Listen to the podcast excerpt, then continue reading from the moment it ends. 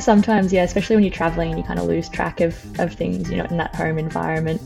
Yeah, sometimes your guts don't feel quite right, and you're like, oh, actually, I probably haven't eaten a piece of fruit for a couple days. But yeah, definitely, um, as I've gotten older, been a little more clued in, probably about like, um, yeah, and probably just pay better attention and probably realize pretty soon.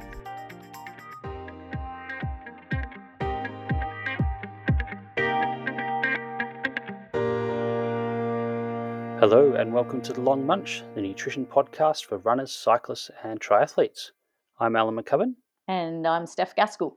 We're both accredited sports dietitians based in Melbourne and combined have over 30 years' experience working with runners, cyclists, and triathletes to help them stay healthy and optimize their performance from complete beginners through to professional and Olympic athletes. Each week, we take a deep dive into the most common nutrition questions that runners, cyclists, and triathletes ask, the sort of things that people are debating out on their training, run, or ride, in a coffee shop afterwards, or looking up online. And we'll take that question, break it down, and invite a guest expert in our A episode and a guest athlete or coach in our B episode to add their unique perspective to that. Today, it's episode 38B How Can Fruit and Veggies Make Me Faster? And our guest is two time Olympian in the 1500 metres, Linden Hall. So, we're going to talk to Linden about her upcoming summer, which is at now kicked off for her. She's been uh, competing in Morocco at the Rabat Diamond League meet last week in Morocco, where she ran 403.29 in the 1500 for her first race of the European season. We discuss what a typical training regime looks like for elite middle distance runners and what her plans are for this year. We talk about how she got into dietetics because Linden is also a dietitian as well as an athlete, and I guess how that experience comes to help her as an athlete. And being a dietitian, obviously, fruit and veggies are going to be big on her radar. So we discuss the role of fruit and veggies in her diet, getting enough when she's traveling, uh, and eating out of buffets and things like that, and not in that home environment. And also her experience with the different types of fruit and vegetable based supplements. Are these things that are commonly used amongst elite athletes, or are they kind of flash in the pan or, or marketing? So, how are we this week, Steph? You uh, were in the lab last week. You did the first of the five hour runs that we've been talking about for almost a year now. So now you can debrief and tell everyone how was it. I should be perking it up hour right now. Um, That's the one. it was a week I'm, ago. Yeah, yes, I am recovering. Um, if I did, I remember not that long ago you asked me when I wanted to do the second trial, and um, I was given you know an option of like a week away or or a couple, and I'm so glad that we ended up going with the couple weeks away because um, I definitely wouldn't have been ready this week, not mentally mm-hmm. anyway. Um, so yeah, it's um, it is a task. I can see why it's quite hard to recruit. It's it's that pounding on on the treadmill, that repetitive. Um, and I think me and the other participant both found that just, you know, it's just that that pounding um, on the body that that sort of um, makes it a, a, little bit harder to get through. But anyway, with your seeing your beautiful face and your lovely conversation now, you got us through. um, and my lovely uh, conversation, you had headphones in most of the time. Oh, that was funny, actually. Yeah, I did. Sometimes I didn't want to listen to anything. yeah. Um, but no, I do know how important this data is and how much it will contribute to um, the sports nutrition field. Um, so that does help me. And I know you said, just think of the data, Steph. Come on, when I must have looked like I wasn't having as much fun. yep. Doing it for science. yeah, that's it. That's it. And you'll be proud, Al. I think I've um, slowly turned into a, a Melbourne football supporter. I went to the game on the weekend. Mm, yeah. Yes, I saw that. Yeah. Not a good game though. Well, Not a good anyway. game. No, but I reckon they've gotten their three losses out of the way and we're good to go again. Yep. By yeah. this week and then they're yeah. back on it. Yeah. Yep. Yeah. And what about you? What did you get up to? Uh, last week I reckon was one of the busiest working weeks of my life. To be honest, um, had a whole massive amount of stuff, online courses to get finished off. Um, my uni students had their exam a couple of days ago, so it was sort of the final preparations for that. Obviously, yep. getting ready for the study. There's a huge amount, as you know, that goes into mm. that. Preparing all the food, mm. preparing, in my case, the capsules with the the salt or the placebo in them, Mm. preparing all the bits and pieces that go into setting up the lab and then running that study, analyzing all the samples, blood, sweat, urine, literally all three. Yeah. Um, yeah, it's it's a huge undertaking. Mm. And then um, and then we had a long weekend. The kids had a curriculum day, so they've had been home for four days, and then one of them sick, so he's home for Oh. a fifth day. Oh, Um, so yes, it's been trying to get all this stuff done with kids running around as well mm, has been a bit of a bit of a struggle, but that's all Yeah. right. The um, the end is in sight. But I'm back in the lab Yeah. tomorrow for another five hours with another participant. So oh yes, yeah. hopefully was- he's going to be our last one. Yeah, fingers crossed. Fingers crossed. That's Mm, good. That's mm. good. Um, Yeah, nice one.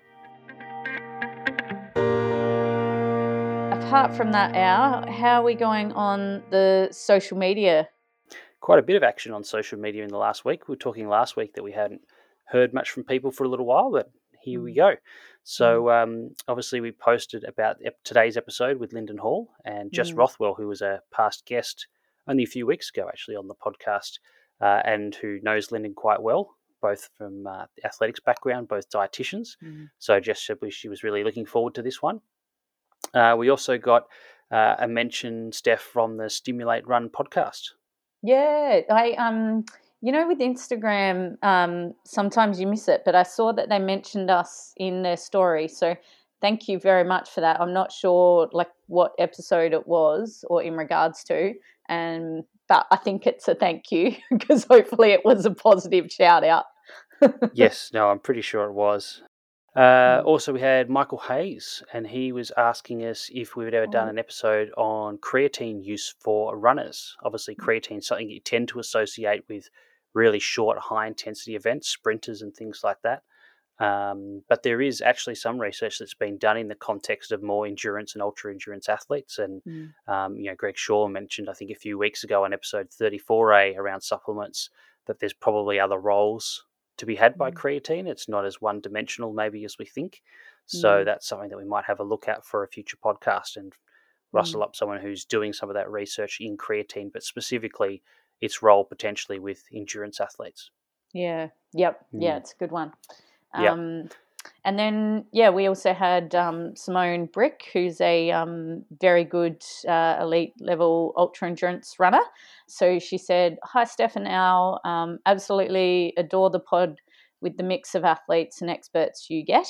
And she's keen to, for us, if we cover an episode um, in the area of PCOS, um, polycystic ovary syndrome in um, female athletes, and just interested in kind of perhaps the dietary implications and, and what may be needed in that regard. So I've um, been having a think about that one too, Al, in terms of who we may get for that.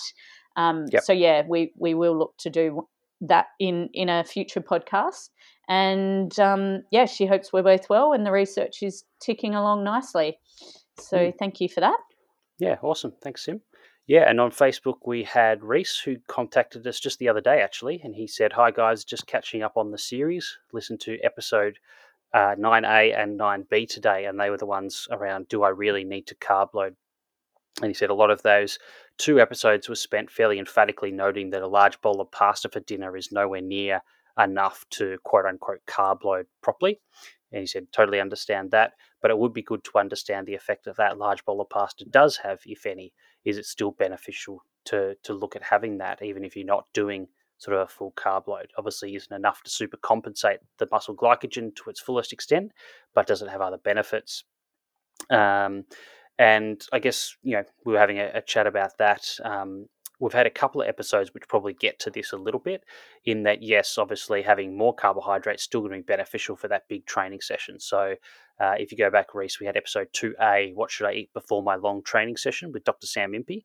and we spent a bit of time talking about you know that deliberate kind of underfueling, but also deliberately wanting to fuel up into those sort of hard sessions, particularly where there's intensity involved and the quality of those sessions is important.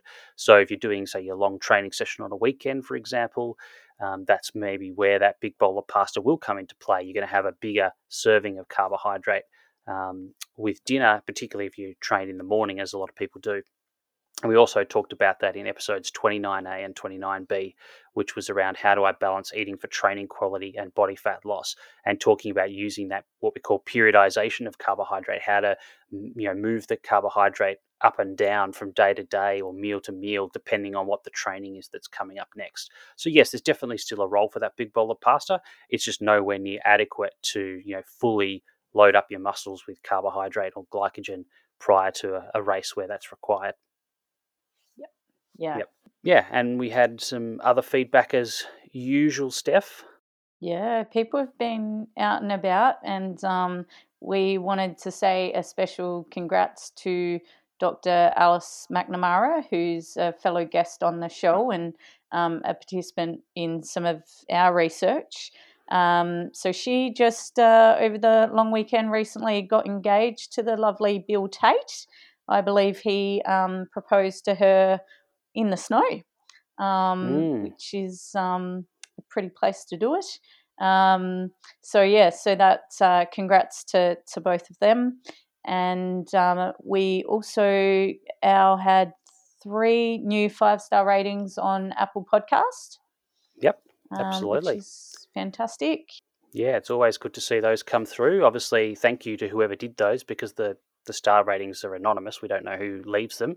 Uh, mm. Uh, the reviews obviously people write and their name appears, so we thank those people. But mm. for those who left those five star ratings, a big thank you as well.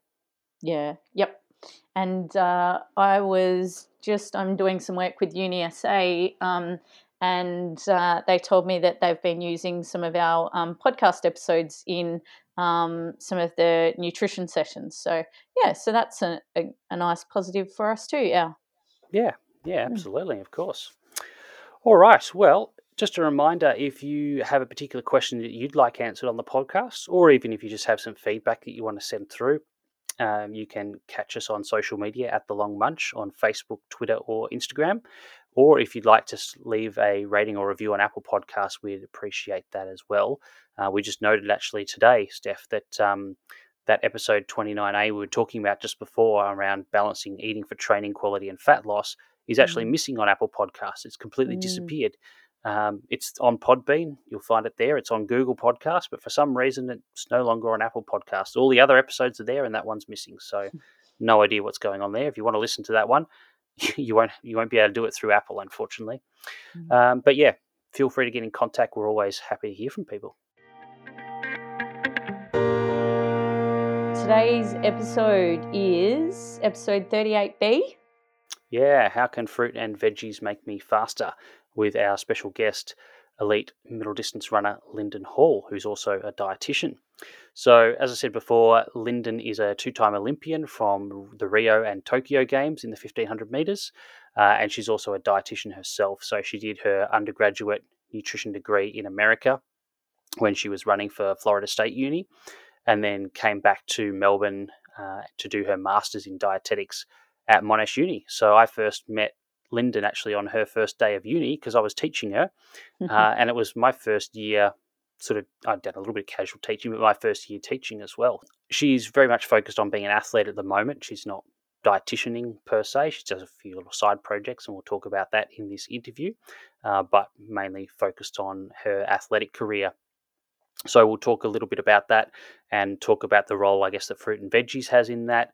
Is that easy or difficult to get in with you know, all the other nutrient requirements that she's potentially juggling, how that might be different, say, in a middle distance runner with their training volume compared to an ultra endurance or endurance athlete.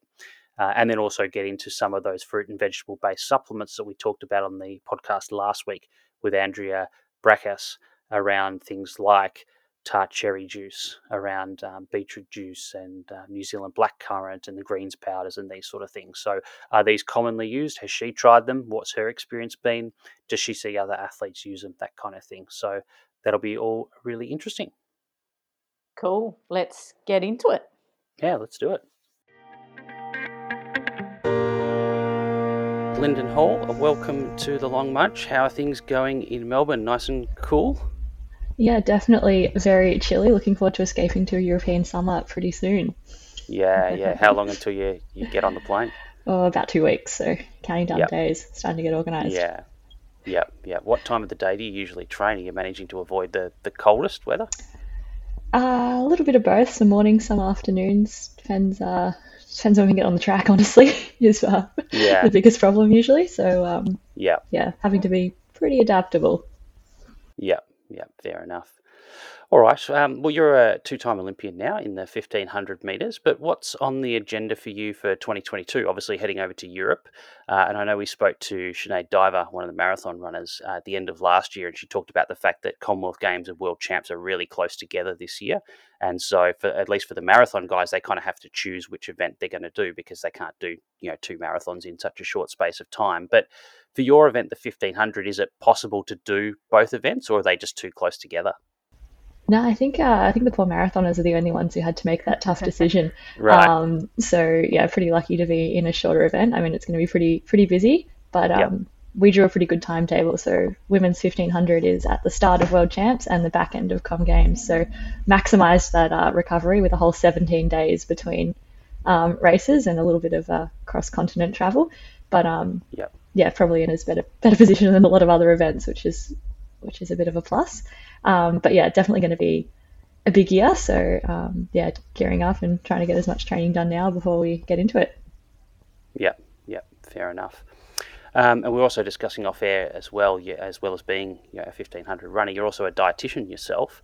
Um, I'm interested how you sort of got into nutrition and dietetics in the first place. Um, well, I probably found it because I went and saw a dietitian when I was a junior athlete because I was really good at mm-hmm. throwing up everything I ate every time I ran a race. So um, yeah, I wanted to, I guess, try and find out the best things I should be doing on race day, and thought it was pretty interesting. Um, and yeah, kind of decided, I don't know, it was probably like year nine, year ten. I was like, oh yeah, that's pretty cool. And so um, yeah, I did all the sort of right subjects at school, and ended up kind of going in a bit of a roundabout way because I ended up doing my undergrad in America. Um, and then coming back and doing my master's in um, Melbourne at Monash.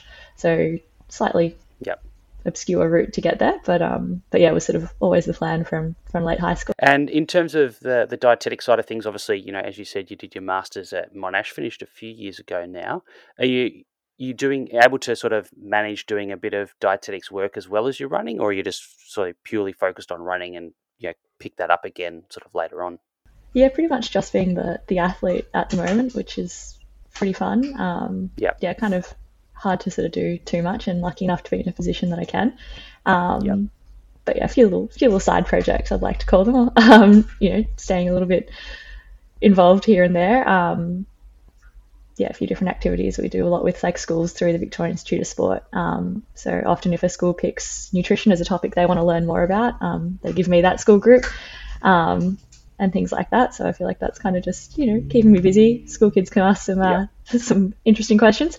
Definitely keep you on your toes. Yeah. Um, but uh, yeah, not doing anything too formal. That's a, a post uh, running problem, I think. So uh, it's yeah. probably creeping up on me. I'm 31 this year, so um, yeah.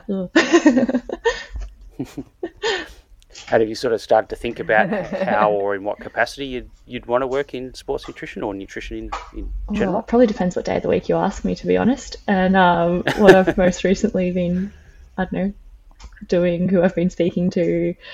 Um, but yeah, definitely much more interest in sort of sports side of things um, for sort of obvious reasons. Um, but yeah, I almost feel like yeah. maybe when I'm done running, I need like a breather from that space and then maybe come back to it sort of as, I don't know, bit of gap between being the athlete and not being the athlete, maybe. Otherwise, it might be a bit too um, yep. a weird transition, I think.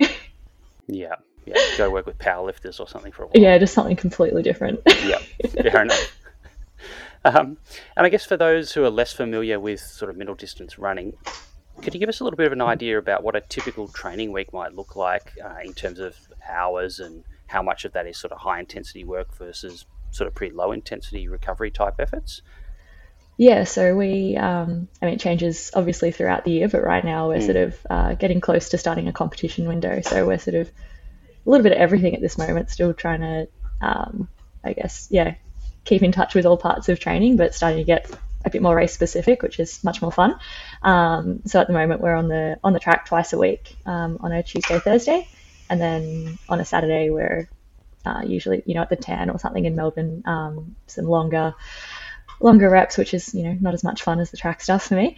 Um, and then on a Monday and Friday, we'll do a jog somewhere between 30 and 50 minutes probably. Um, and that'll probably be paired with sort of some strides or like a pick up run in the last five minutes or or something like that, um, just to I don't know we don't don't often do just some strain sort of straight plain running, which is kind of nice. It's nice to spice it up a bit, keeps me entertained.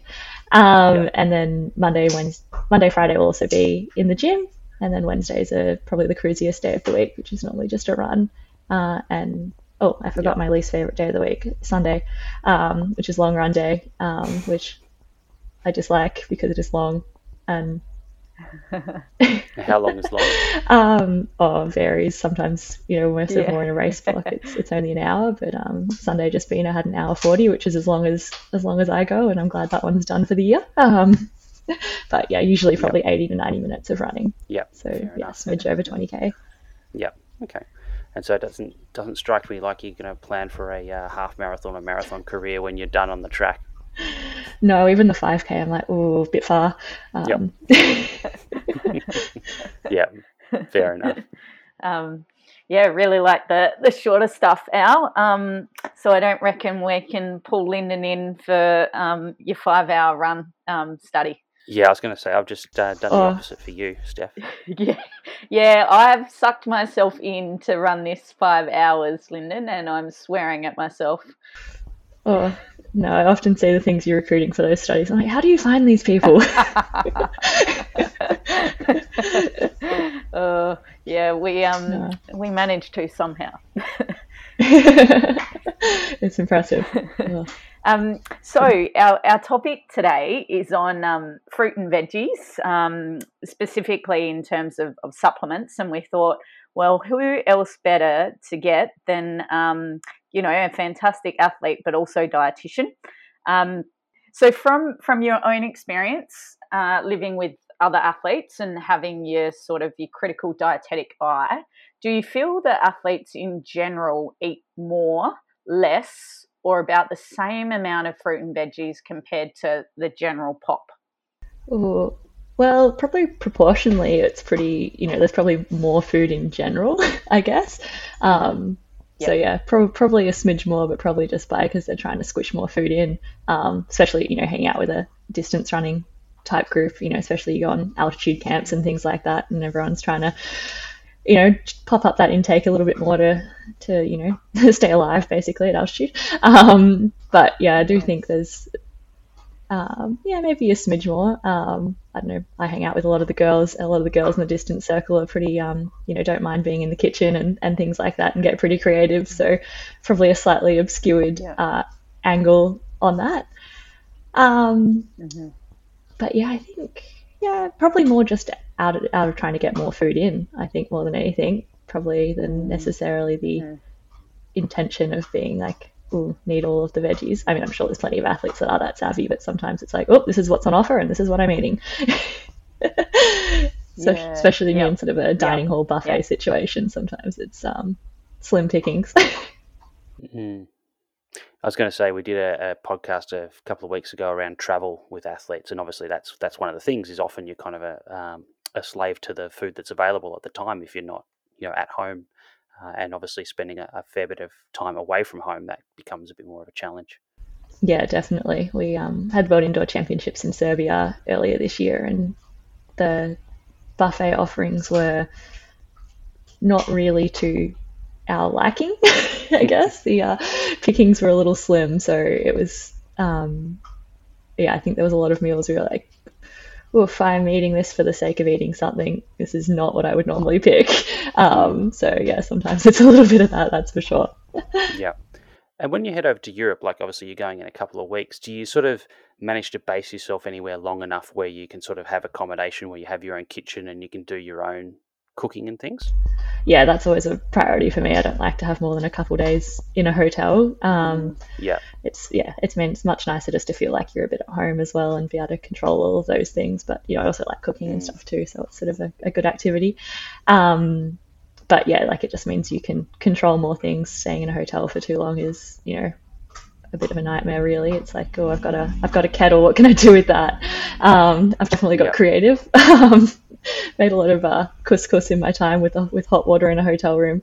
I feel like, um, but uh, yeah, definitely always always looking to have a kitchen, and yeah, we usually try to set up a base and then kind of travel from there to races. So this year we're going to be uh, in Madrid, which will be fun. Um, and um, yeah, hopefully we've got a well-equipped kitchen. Sometimes it's a bit hit and miss with an Airbnb. Um, stayed in one place once where we had only butter knives, and um, yeah, wasn't very effective at cutting a lot of things. so um, yeah, lots of lots of barriers. mm, yeah. Mm. I'm just wondering as well, like um, in terms of fruit and veggie intake, like you said, you know, hanging out with more so the distance runners because they're trying to get perhaps a higher energy intake, um, then fruit and veg kind of can naturally go up. Then, if you're thinking about maybe middle or shorter distance athletes, say then if the energy intake is a bit less, perhaps the fruit and veggie intake still can be quite high because then I guess you're some people might be consciously trying to get in less energy and then the foods that they're choosing are the fruit and veg yeah, definitely. I think often, you know, you see someone coming to sit down, you're like, oof, that's a decent meal, like as in like, oh, good on you, almost. Um, yeah. And then you're like, yeah. oh no, that's 90% lettuce leaves um, and like a piece of yeah. chicken. Um, but yeah, um, you know, everyone, I, would like to think everyone's got their own plan and it's all all been thought out. But yeah, hopefully. Um, but yeah yeah, I think probably do sort of sometimes gravitate towards some of those foods. Um, often they look a little more appealing at a buffet as well. Um, you know, often the salad section's a bit more like build your own um, rather than kind of a all built in. So, you know, us controlling athletes that have a bit more input probably on what that is. So it does probably make for a slightly more appealing option. I think, yeah, probably the hmm. yeah, probably the food group that gets left behind at the buffet, probably more so is um, yeah, just whatever pasta or rice option or something. Like I feel like there's a lot of a lot of athletes who might leave that behind and they'll come back with salad and a piece of chicken or something like that. Um, yeah. Mm. Mm-hmm. And do you find that because um, do you do periods in your training um, or you know racing um, where then you may be um, focused more on you know higher carb eating, carb loading or whatever, um, is that is that relevant to you? And then would you find that then fruit and veggies may you know dial down because you're more focused at getting carb rich foods and lower fiber type foods? Um, probably not massively. I think um, yeah, fifteen hundred. I'm not really running that far, and yep. I think my overall volume of training doesn't change drastically throughout the year. Um, mm. It's almost probably in that kind of more pre-seasony kind of phase where probably I'm running a little bit more volume, where I'm sort of a bit more like, oh, bump up the carbs, but everything else probably stays a little bit more the same. Um, And I'm probably more inclined to be like, oh, well, just make sure the veggies I'm picking are, you know, sweet potato and potato and and sort of those mm-hmm. sort of starchier veggies. Um, mm-hmm. Probably more than otherwise, yeah, I get pretty sick of, you know, just adding like a bunch more rice or something to dinner. It's not quite as exciting. Um, So yeah, I sort of find that yeah, I probably don't have huge fluctuations in my my load to really play with that too much. Um, yep. And then do you see the distance girls that you you know um, are surrounded by that that may change a bit more for them? Ooh, probably not spending time with them around meals outside of competition, to be honest. So you're sort of in and around yeah. when everyone's like, you know, smashing their carb load in the dining hall beforehand. And um, yeah. yeah, I do remember there was a there's a lot of rice being consumed when we were at our pre-camp last year. I remember a couple of the marathon guys, you know, sort of doing a few sort of test runs of, of things around some key sessions in that last sort of month. And yeah, there was some very defeated looking people with very big bowls of rice being like, oh, no, I don't think, don't think this is for me. Um, you know, trying to figure out what was going to work best for them. Um, yeah, so I guess they were sort of. They need to go back and listen to episode nine Steph of the podcast where we went through exactly that. yes. Um, yeah, so I guess yeah, probably seeing more that competition part of their life rather than sort of what they're doing around their training. Mm, mm-hmm. Yep, yep. Um, and um, so it sounds like for yourself personally, you you um, you know you enjoy cooking, and it sounds like you really do enjoy eating fruit and veg. Is is that right? And you've always kind of enjoyed fruit and veg from a young age? Yeah, probably. I mean, it was probably some element of force feeding from mum at a young age. Let's be honest. Um, but yeah, probably probably bigger on the veggies and the fruit, especially in winter. Um, yeah, definitely always over catering on on vegetables. I'm a sucker for a good oven full of roast veggies. Um, but yeah, I feel like you know in summer I feel like you just go gravitate to fruit more often. I feel like sometimes in winter I'm like, oh, I haven't really eaten any fruit today. I should probably um, probably do that. Um, and then probably you know things like a you know, I'd never eaten apple before running because that's going to come back and bite me um, and stuff. So it's a little bit more, um, a little bit more thinking goes into that, I guess. Um, but yeah, go through a lot of bananas, that's for sure. mm-hmm. Yeah.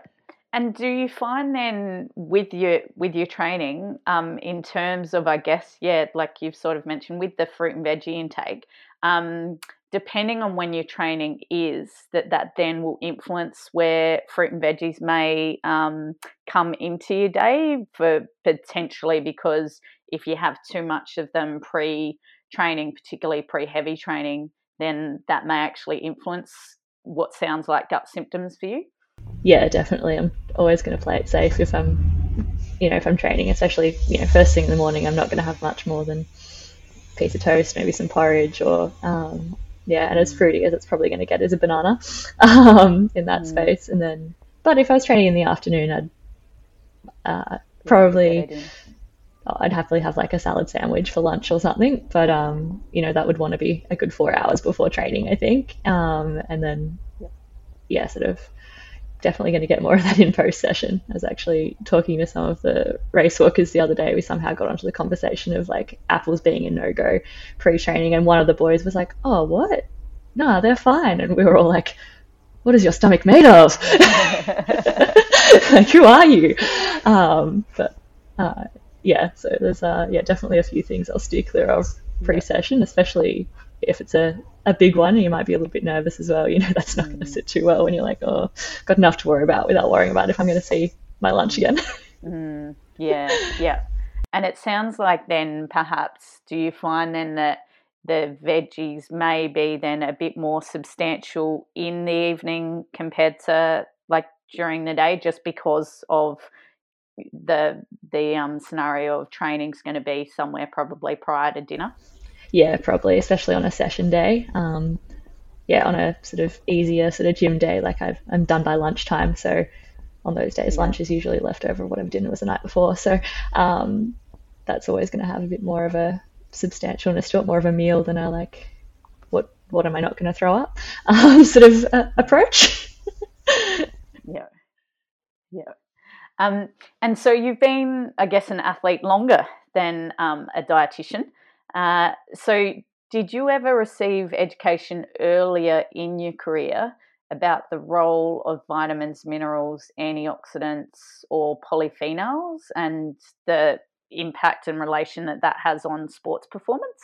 Not a whole lot. I think um, probably from like a nutrition education view, it was more probably around sort of race day, I guess, a little bit more from what um, what I was involved in through sort of some junior camps and things like that. And to be honest, a lot of it came from like other athletes' experiences, which I don't think was always the best advice um, on reflection. um, but yeah, and probably a little bit of, I guess, sort of an anti doping perspective as well in terms of a supplement education, I guess. Um, yeah, so I think probably the only thing that was really sort of you know really hammered on was probably just iron being you know um, female distance athletes. That was a, a bit of a hot topic, I guess, um, but probably nothing super specific. Yeah. Mm, cool. In, in terms of fruit and veggies, obviously, you know, you talked about how they kind of fit into your day, but also that, you know, sometimes when you're traveling, it's harder to get fruit and veggies into your day uh, for various reasons, whether it's the you know hotel buffets and what's available, whether it's in some countries where, from a food safety point of view, you might be worried about you know particularly raw veggies and salads and things like that. Do you feel like you notice any difference, like whether you're eating more fruit and veggies or less fruit and veggies in terms of just how you feel or how you train or anything like that? Is that something you, that's sort of noticeable when your diet does change, maybe as you're traveling in, in different parts of the world? I think sometimes, yeah, especially when you're traveling and you kind of lose track of, of things, you know, in that home environment. Yeah, sometimes you're like, oh, I just feel a bit, mm. I don't know, guts don't feel quite right. And you're like, oh, actually, I probably haven't mm. eaten a piece of fruit for a couple days because um, I've been, you know, on planes and, you know, things like that. Um, just feel mm. a bit off, but you sort of, yeah, you sometimes take a minute to sort of realize it's probably not enough for you to be like, oh my God, something's wrong. But you're like, no, something's a little yeah. off. Um, but yeah, definitely um, as I've gotten older, been a little more clued in probably about like, um, yeah, and probably just pay better attention and probably realize pretty soon, I think. But yeah, I think sometimes if like dinner the night before, I don't know, maybe you went out somewhere and you sort of had less veggies than you normally would, I think, you know, those days the next morning, if I'm doing a, a training session, I'm sort of don't really feel like I've uh, digested the dinner as much, and it's sort of still a little, um, yeah, it just feels a bit heavier almost, and you sort of haven't, yeah, processed it. I guess it's still hanging around all the aftermath. Yeah. yeah, and I guess it can sort of work both ways, can't it? It could be you know the difference of what you're getting or not getting from the veggies, but also if you're not having the veggies, mm. you're probably having more of something else, and it could be the more of the something else that's more so the issue in terms of having um, you know, more sort of starchy type foods or more higher fat foods, depending on what it is. Yeah, and I think um, like we're so just like routine athletes as well, and I think like you just notice the smallest difference that mm. it's you're so sort of clued in because you're like, mm. oh, how do I feel? Always, you know, you're always kind of assessing that that you'll pick up things that if you weren't trying mm. to go and run a bunch of 400s at the track, you know, wouldn't affect your day at all. Mm. Yeah. Yeah. Yeah, yeah. Yeah, exactly right. Okay. And then we talked last week with Andrea Braakhuis about some of the fruit and veggie supplements as well. So where you might be a um, like the sort of the greens powders where you dehydrate a whole bunch of fruit and veggies and herbs and things and put them into a product, or you've got the extracts, um, things like your beetroot juices, your tart cherry juices, your New Zealand blackcurrant, that sort of thing. Have they been ever things that you've sort of had a play around with or, or tried in your running career?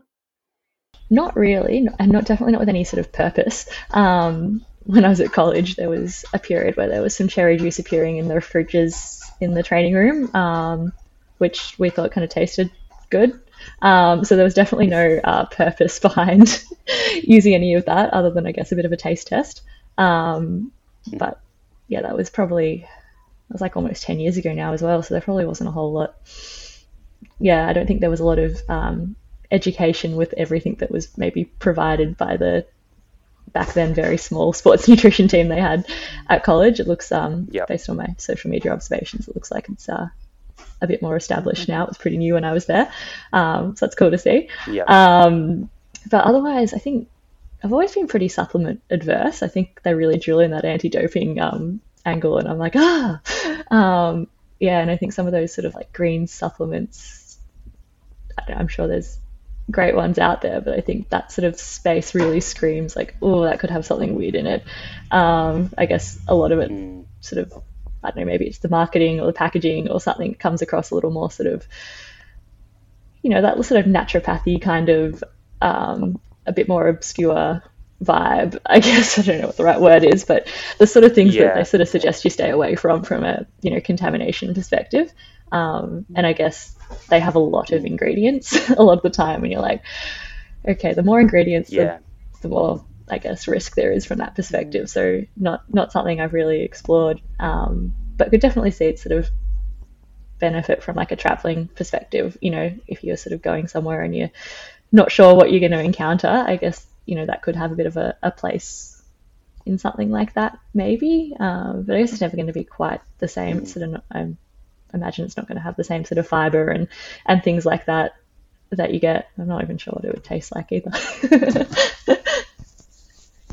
yeah, yeah, it's an interesting one, and the anti-doping one is is an interesting one because yeah, a lot of those you're right. Some of those greens products have all sorts of different mm. sort of herbal and almost complementary medicine type ingredients in them. It's not just like a bit of broccoli, a bit of carrot, a bit of kale. It's like you know, all sorts of different things in it. So uh, it is obviously something that people need to be conscious and aware of because you can have, um, you know, banned substances that can naturally occur in some of those sort of botanical type ingredients. So I guess if, if anyone is looking down that path, mm. looking at batch tested products is going to be really important from that perspective. And like you said, yeah. the um, um, taste sometimes can be horrendous. Especially, I you know had the ones at times just taste testing when they've got um, spirulina in it.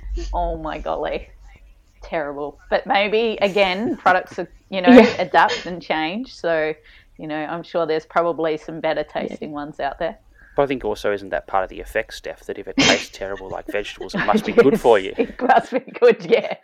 so it must be more effective. Yeah. yes.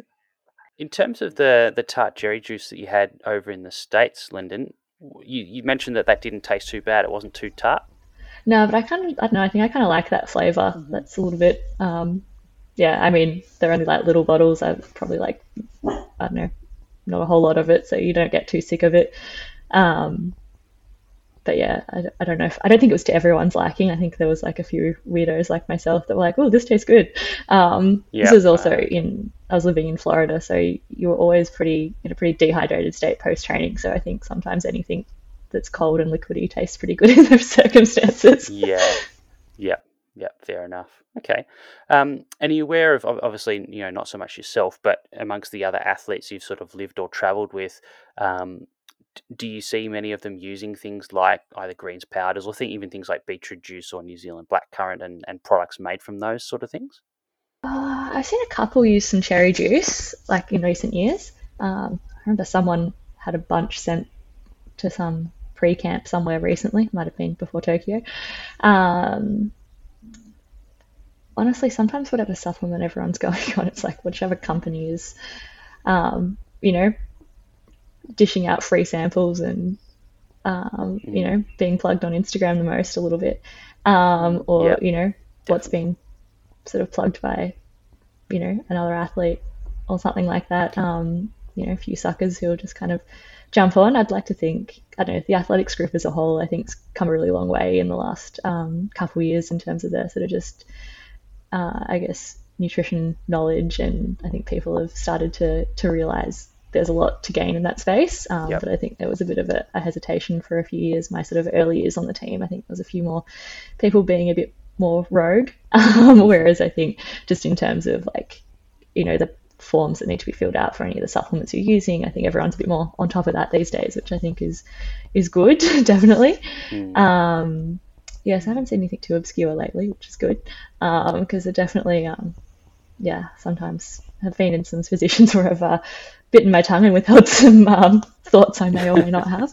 Um, but yeah, been, there was definitely a wave where there was a lot of um, a lot of people getting into the beetroot juice. Um, there's a lot of mm. purple vomit as well around that time.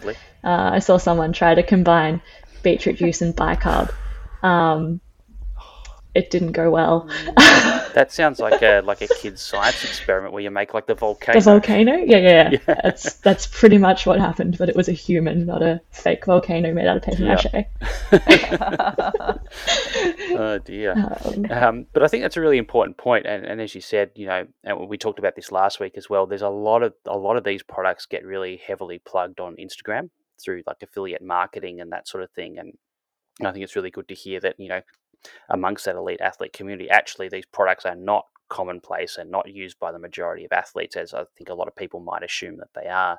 Um, you know, there's there's those few people, as you said, that are that are doing that kind of affiliate affiliate marketing, and we heard from Emma Jeffcoat, triathlete, um, a while back, and she sort of mentioned the fact that you know a lot of the athletes that do affiliate marketing don't even use the product themselves. Um, they just have to have the picture to make it look like they're using the product. So um, and then generally the people who are most heavily using it are probably the recreational athletes um, rather than the than the elite athletes themselves. So yeah, I think it's a it's a really interesting one. Um, and and the beetroot juice is another interesting one that's obviously had a big wave, you know, probably five or ten years ago now, and it kind of feels like that's kind of dropped off a bit. And while mm. there's still some people using it, probably not as heavily as it as it used to be. Yeah, definitely. Yeah, I don't really feel like I've heard anyone talk about it for a while now. Yep yeah, okay. Um, and in terms of uh, doping risk, I mean, you talked about obviously like the greens powders, and there's a whole lot of different ingredients in those. Um, are, the things like the the black currant t- tart cherry juice? Have you heard of any um, or have they been ever held up as kind of examples of potential product contamination as well from a doping point of view? No, I don't. Not that I've heard of. I think again, like a lot of them are a bit more single ingredient, which is a little safer. But yeah, um, yeah, I probably haven't looked into using it enough to sort of worry worry about that. I guess. Yeah. Um, but yeah, it probably sounds better than some other products that are out mm. there. You know, like some kind of crazy pre workout business that you know screams red flags. Um, but yeah, it does sound like it should be a better option. But, mm. and, um, and, I um, think the products, you know, often um, because they're named after a food rather than you know some sort of biochemical name or something, they they sound a bit better from that perspective too, just in terms of the vibe you get from the product as much as anything. Yeah, definitely. Yeah, I guess you still want to make sure you're covering all your bases from like a batch testing perspective, and yeah, yeah, all of all of that. Um, yeah, there's I don't know if it's sort of on the I guess there's sort of a list I think that we've got that you know kind of the recommended based on you know being worth your time, I guess from a supplement perspective, and then sort of you know different tiers of of what they're sort of going to support. So I think yeah, those might sort of sit a bit more in the middle, being a bit newer, yeah. um, probably. Mm. Have there been any others that you've come across? You know, we talked about the greens, the beetroot juice, the tart cherry, the black currant. Have there been any other kind of fruit or vegetable based products that have sort of come up on your radar either through social media or you know people sending you product samples or seeing other athletes experimenting around with them? Are there any others that you can think of? nothing too crazy. I don't think that I can think of. I think like they're probably the ones that I've heard popped up more recently. Um,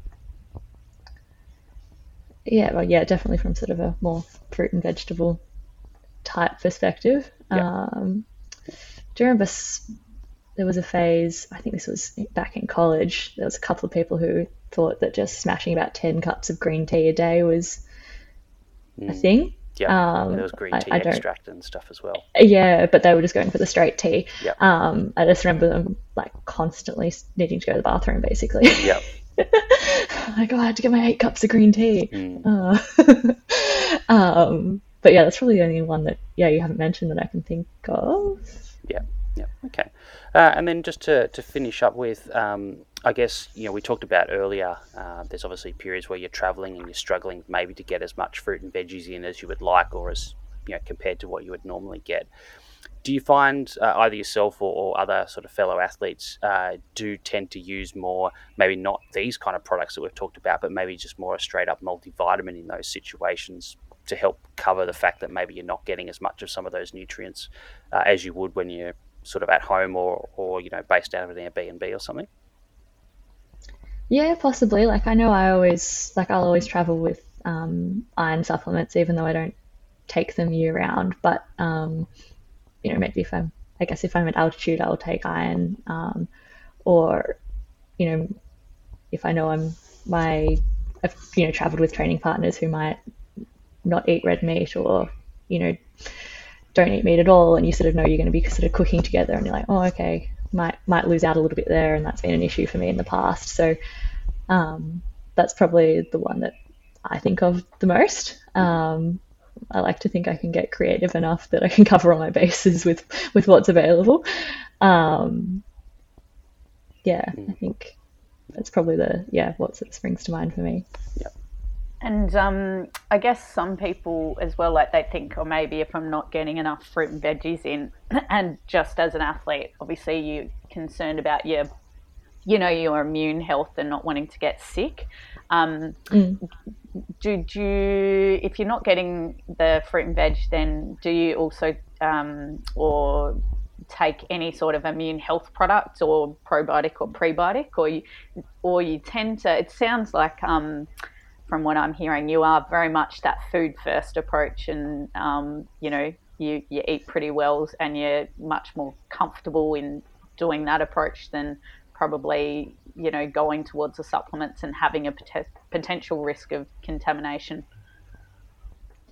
Yeah, probably. I think. Um, yeah, I think sort of probably having good experience as well, sort of traveling and a lot of the places I'm going to, I've been been to before now at this point of my career. So it's mm. sort of able to recreate home as much as I possibly can, and you know, sort of come up with some creative ways sometimes, Yeah. um, or just sort of you know knowing which supermarkets have pre-prepared meals when you don't have a whole kitchen, or you know things like that, and um, yeah, sort of things like that, so you don't get caught out being like ah, um, yeah, and probably being older, you know, a bit more pre prepared and you know thinking ahead and thinking about dinner earlier in the day rather than waiting till finishing training and being like, oh, oh, okay. Um, yeah, I remember once after the first year I went to Europe, I ended up the only thing I could find was a Domino's pizza. It was the only place open, and I was raining at like racing at like twelve o'clock the next day, and I was like, well, I've got to eat something. Yeah. I remember woke up in the morning, I was like, I can still taste pizza. Yeah. and I was like, oh my god, this is I'm gonna throw up pizza Yep. Halfway through this race. Ended up being a great race actually, but um, but I was pretty worried for a while there because that was some pretty terrible planning on my part. So I've yeah, being cautious to not make that mistake again. Yeah. yeah. And do you see that with with other athletes? Like, um, obviously, either maybe younger athletes or even athletes your own age. You're like, ah, that's because I'm a dietitian and you're not, sort of thing. Yeah, I think sometimes it's the planning, but sometimes I think it's just the, a little bit of creativity. And I think sometimes athletes will come into a championship and they're like, oh my God, my plan was to eat exactly this and they don't have this. Um, whereas I think, um, you know, I'll come into a buffet and be like, okay, well, I normally have this before my race, but they don't have this, but I'm having this because it's carbs and I need that. So I can swap it for this. Whereas sometimes, yeah, some of the athletes will just be like, you know, we love a plan. Um, and so it's like, oh my God, freak out. Um, you know, especially in a race environment, everyone's already pretty stressed. So, um, yeah, I've definitely um, helped a few athletes out in that part they're like, ah, what, what can I have instead of this? Um, and they usually know the answer if you're like, oh, well, why were you having this? And like, they know. They're just like, oh my God, it's just freak out. Yeah. Um, yeah, I often say like that's probably the most useful, I guess, element of I don't know having having studied dietetics and sort of being a traveling athlete is just sort of giving you the ability to calmly adapt. Yes. Um, definitely progressed from I think like under 15 cross country when my mum got lost and she had my sandwich. And you know I refused to eat anything else before my race. I had to have this jam sandwich and I definitely cried. Um, so I'd like to think I've come a really long way since then I'm very adaptable um, but yeah I've definitely improved All right. Well, I'll hand over to Steph again, and she's going to finish us off with our bonus round. Cool. All right. Um, so this is where our listeners get to learn a little bit more about you, um, Linden, um, apart from uh, all things running and, and the dietetics aspect. So if you weren't a runner or a dietitian and you went down a completely different career path, what do you think you'd choose? Well, I'm pretty terrible at it, but I think definitely something more like, I don't know, creative or some kind of like, I don't know, designy type thing. I think that always looks really fun. Um, I don't know, I'd probably be terrible at it, but it sounds fun if you were good at it. In this hypothetical scenario, I'm good at these things though. So is that kind of like interior designing of the house or Yeah, I don't know, even like, I don't know, making ads or something would be kind of cool. I don't know, something, I don't know, probably more creative. My creativity skills are probably more limited to things that have quite rigid instructions um, at the moment. Yeah, Well, so, well, I'd say that's a creative answer because mostly when we ask athletes themselves, they just pick a different sport. well, I was going to do that, but I thought that was Yeah. off limits. Yeah. Yeah. yeah. um, what about one of the things on your bucket list that you haven't yet done? Uh, I feel like my big, let's see, I'm going to go back to sport now. my um, my big bucket list one is I want to run, get to race at like all of the different diamond leagues on the circuit. Yep. Whereas I seem to always go back to the same ones, and I was like, I've been doing this for like seven years now, and I still haven't been to like five of them. Um, because obviously your event isn't on at all of them, and you know what fits into your schedule, and what race you get into. So anyway, that's kind of like my like career running Goal. bucket list goal is to go to all of them. So Yeah. yeah, fingers crossed we can tick a couple off this year. A couple new ones off this year. Yeah, yep. so got to got to chip away at it. um, and what about um, what about a sport that you've actually always wanted to try, um, but perhaps you haven't had the chance? You know, obviously right now because you're focused on your fifteen hundred meters. Um, any obscure sport you you think you might give a give a go after? I've never done any like snowy snow sports like oh. skiing or snowboarding or anything like yeah. that. Um, and again, I'd probably just fall over. Yeah. But um, and or be scared. I'm not sure. Um, but yeah, I feel like that's definitely a post running thing to try. Um, but yeah, I feel like I don't know maybe because we just had the Winter Olympics not that long and everyone just looked so cool. Yeah. And yeah, we're often in the gym with the winter sport athletes, and I feel like they're much cooler than the athletics athletes. So you could get your creative side in that sport too, you know. Yeah, surely. Skiing, yeah. um, and for you, your favorite moment from the Tokyo Olympics um, that um, wasn't your own event? Oh, this one's easy because I um have was literally talking about this a few days ago.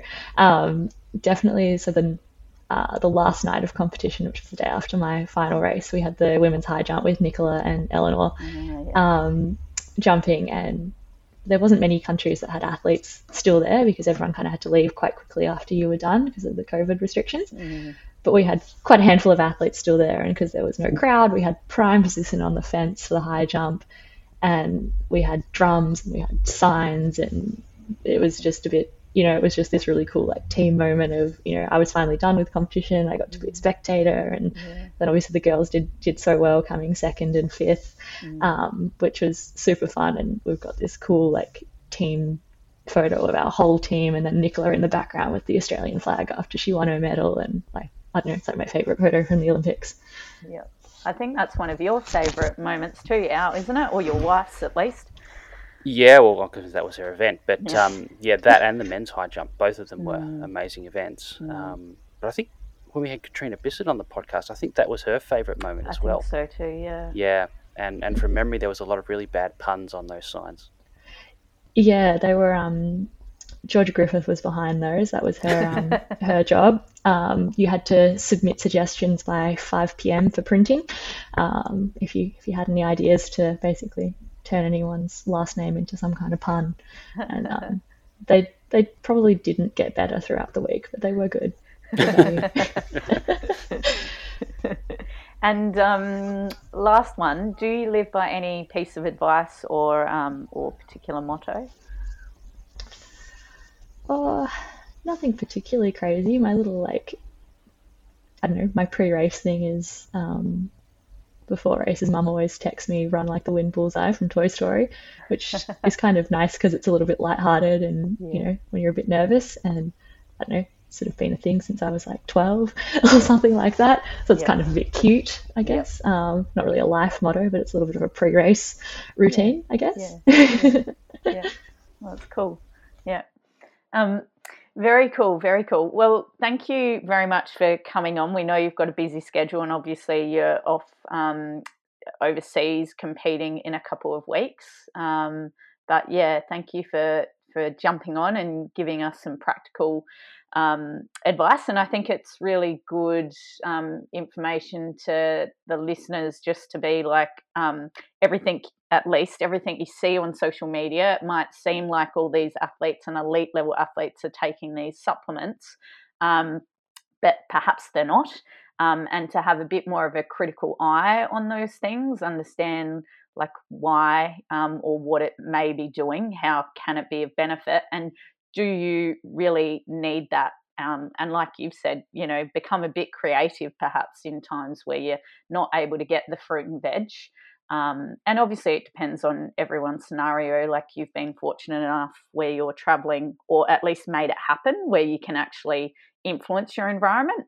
Um, so perhaps for some of our listeners, they can take that on board because I know often when they're going to races, they might they just go to a hotel or motel because it's nice and easy but mm. perhaps mm. for them they might be better off going to a um, a little apartment where they can have more control over their um, food intake, at least leading up to the um, competition. Hmm. Awesome. Yeah, Thanks so much, Linden. Yeah, no worries. Thanks for having me. Awesome. Thank you very much, Linden, and good luck for when you are off um, competing over in Europe. We wish you the best of luck. And now I will take it to our one and only summariser, Alan McCubbin. All right. So, just a reminder our question was Can fruit and veggies make me faster? So, I guess what we're looking at here is the, the potential of the things that you get in fruit and veggies, the various nutrients, or what we call sometimes the non nutrient components as well, to have some sort of positive impact on performance or recovery or, or potentially both.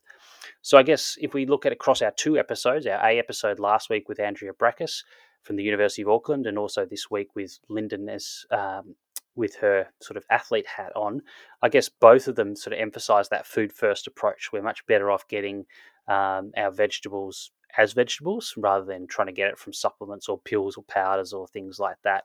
Um, part of the reason could be that you know sometimes you don't get all of those um, nutrient components. Some of them um, may be lost in the processing of those various fruits and vegetables, uh, but also then things come in as Linden highlighted with you know the the doping or you know the contamination risk with supplements as well from an anti-doping perspective is obviously really important, particularly for elite athletes who are more likely to be drug tested. So I guess as a middle distance athlete, but also as a dietitian, Linden, I guess finds it pretty easy to meet her fruit and vegetable needs. Um, doesn't tend to have sort of big phases or periods of training that are that the volume is large enough where she's really having to struggle to get in all the veggies and all the carbs um, or have you know too much fiber because she's eating this massive volume of food. So for her, it's not too much of an issue because of her training volume is the way it is being a middle distance runner. That could be different though for some of the endurance and ultra endurance runners, and I think we talked about that in the previous episode, Steph. That we both encounter that with clients that we work with sometimes. That you know if you're trying to get in a massive amount of carbohydrate and then get in you know enough protein from a recovery point of view and then get in you know five serves of vegetables a day, that's a huge amount of food and it can add up to a large amount of fiber as well. So that can be a little tricky sometimes to, to sort of juggle all of that. Um, obviously, when you're traveling, um, you know the food that you've got access to and we did a podcast a few weeks ago specifically on this topic but your access to fruit and veggies may be more variable depending on where you're going and what's on offer. Um, if you're going to countries for example where it's not safe to drink the water then you've got to be careful about salads and things like that and so that cuts out potential options as well. Um, so there can be times where access to fruit and veggies is uh, a little bit sparse or when you're you know airline travel over a few days um, and so that's something just to be a bit, bit aware of um, and, and think about how we can sort of adjust for that uh, or how we can seek out more fruit and veggies in whatever location that we are at the time. Uh, you can look at a multivitamin. Obviously, it's going to target the vitamins and minerals, but it's not necessarily going to provide those non nutritive components that we talked about in terms of antioxidants, polyphenols, that kind of thing.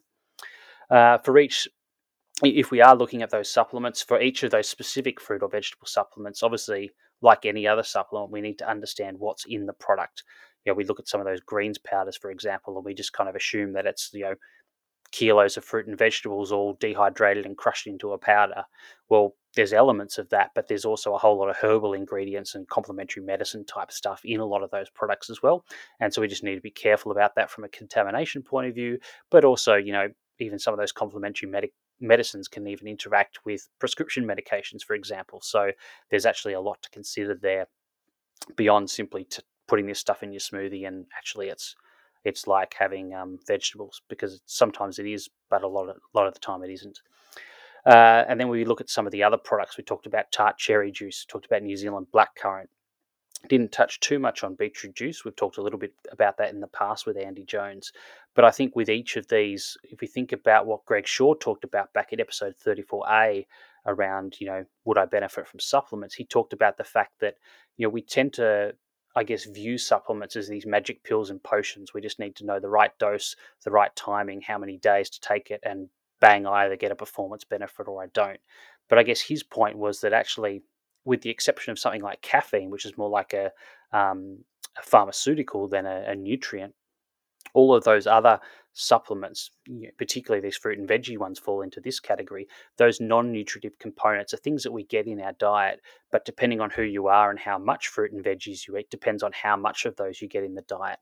And so, a supplement in some cases may actually optimize the amount of some of those nutrients, uh, in some cases may still get you nowhere near the optimal amount, and that's going to vary from person to person, um, and obviously depending on the supplement and the dose and the timing and all that kind of thing. But from that perspective, it's not something that you know you have to take exactly three hours before a performance to get the most out of your performance. It's going to be something that builds up over time, just like all the other nutrients that come in from food over time as well. Uh, I guess one of the other things that Andrea really emphasized with a lot of these non nutritive components is we're still in the very early days from a research point of view. Our understanding of these is very rudimentary and particularly its impact on performance. And because we've had this traditional mindset of, you know, I take a one off dose of beetroot juice or tart cherry or whatever, and then I study the impact, well, a lot of people still design their studies that way because it's a really easy study design to do. But really, what we probably need to look at is taking these supplements daily for weeks and weeks and weeks at a time. And that's a much harder study design to do and to control. And surprising, not surprisingly, we have very few of those studies. And so it's very hard to tease out what the effects may or may not be from some of these supplements. So, unfortunately, the evidence for them isn't great. And as Linden said, they tend to have come and gone as a bit of fads over time.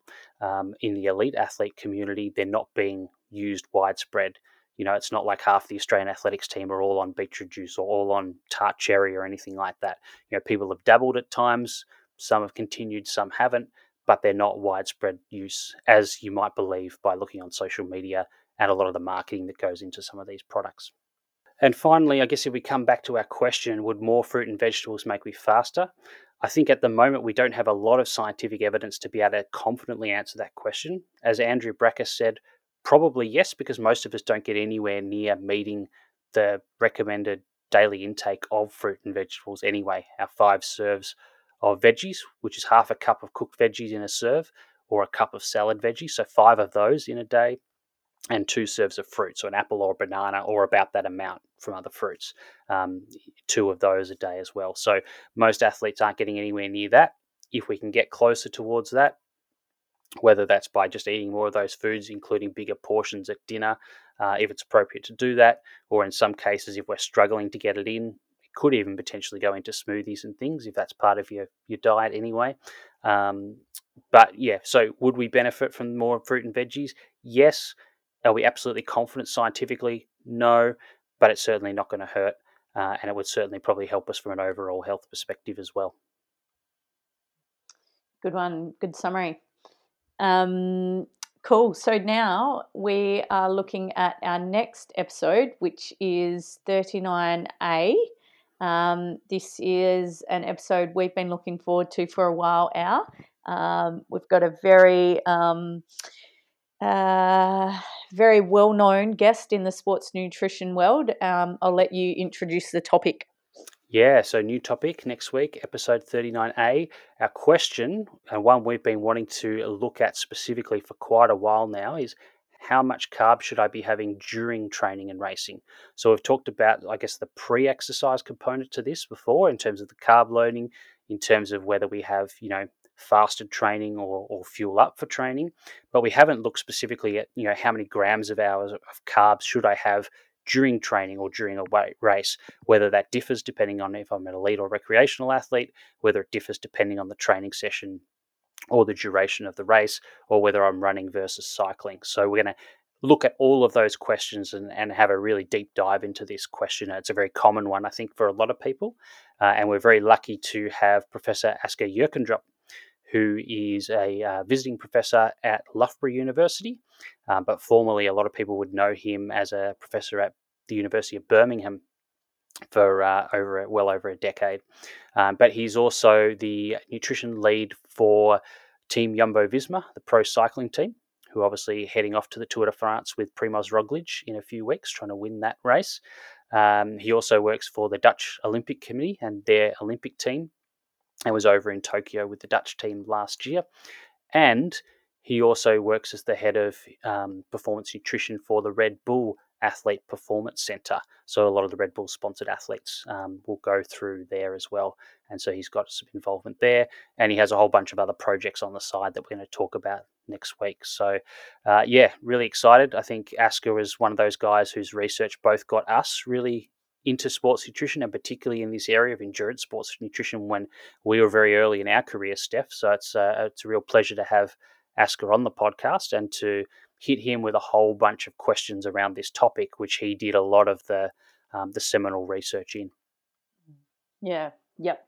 Um, excellent. Uh, and we just want to remind people to contact us via the at the Long Munch, I should say, um, all, on all your popular social media platforms, Twitter, Facebook, and Instagram. Please keep giving us questions. Um, we really do enjoy answering them and um, and thinking about who we get to talk to as well. That's um, really nice experience for us too. And you can listen to us on all your popular podcast platforms. And otherwise, we will love and leave you until next time for the very exciting next episode with Asker. We'll do. See everyone then.